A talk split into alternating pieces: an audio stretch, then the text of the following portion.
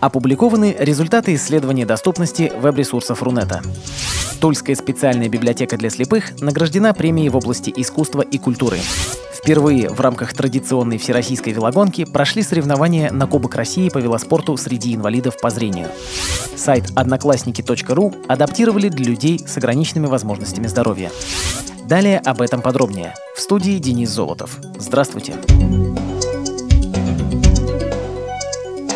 25 июня в Министерстве связи и телекоммуникаций Российской Федерации состоялась пресс-конференция, на которой были представлены результаты первого в России исследования доступности веб-сайтов русскоязычного сегмента сети интернет для людей с ограниченными возможностями здоровья.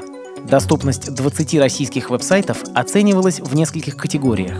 Государственные органы, поисковые системы, социальные сети, операторы мобильной связи, сайты специализированных организаций инвалидов и сайты доменных регистраторов. К сожалению, ни один из обследованных сайтов не выдержал проверку на соответствие минимальным требованиям доступности в ЦАК 2.0. Представляя результаты проекта, его руководитель, генеральный директор некоммерческого партнерства «Культурный центр без границ» Енина Урусова отметила, что их не следует рассматривать как основной результат проекта. Скорее, итогом следует считать активизацию диалога на тему доступности. Ведь в этом диалоге в последнее время все активнее участвуют государственные органы и коммерческие предприятия.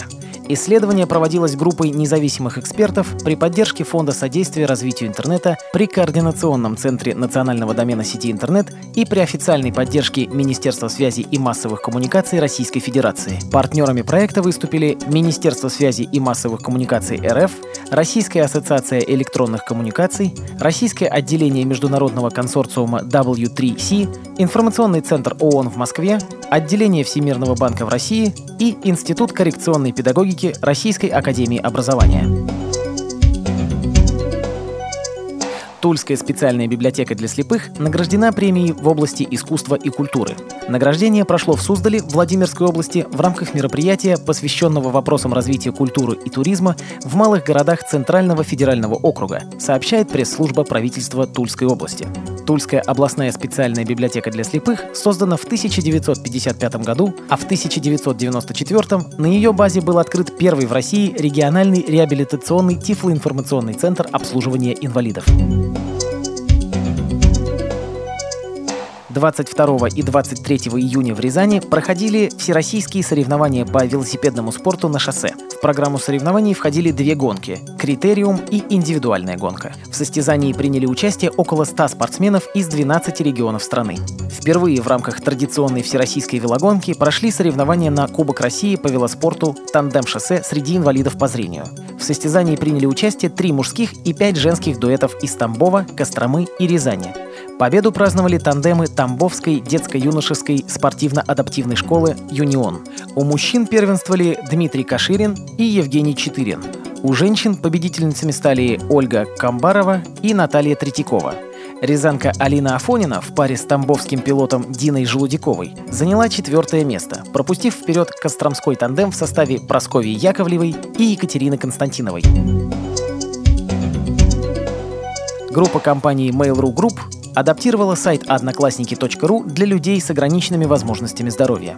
По словам представителя компании, это уникальный эксперимент. Подобного опыта нет практически ни у кого, как в России, так и за рубежом. В мобильной версии Одноклассников появилась специальная разметка по стандарту Way Area, которая улучшила читаемость сайта с помощью программ экранного доступа. Также сайт Одноклассники адаптирован и для управления с клавиатуры без использования мыши, что отвечает потребностям большинства пользователей с ограничениями в моторике.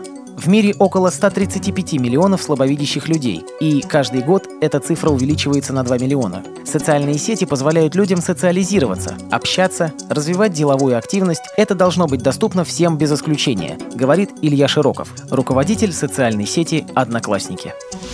При подготовке выпуска использованы материалы информационных агентств и интернет-сайтов. Мы будем рады рассказать о новостях жизни незрячих и слабовидящих людей в вашем регионе. Пишите нам по адресу новости собака ру. Всего доброго и до встречи!